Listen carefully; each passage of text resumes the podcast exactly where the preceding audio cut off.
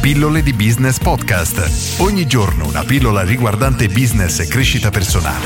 A cura di Massimo Martinini. Cosa c'è di meglio di una buona idea? Secondo Robert Hall, un economista della Stanford University, cito testualmente, portare a termine una buona idea è meglio che semplicemente avere una buona idea.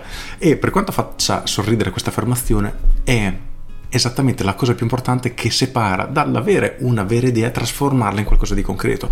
Perché è pieno di persone che hanno grandissime idee e se ci spostiamo nel mondo imprenditoriale, ci sono veramente imprenditori che sono dei vulcani, che non si alzano la mattina senza avere già 10 nuove idee, averle stravolte tutte la sera e averne ideate altre 100.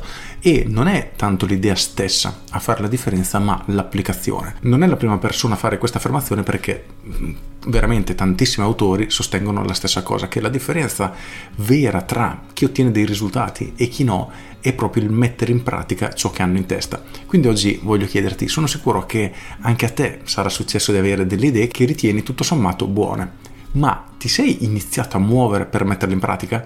Perché la differenza sta tutta lì. Rifletteci attentamente perché è più importante di quel che sembra. Con questo è tutto, io sono Massimo Martinini e ci sentiamo domani. Ciao!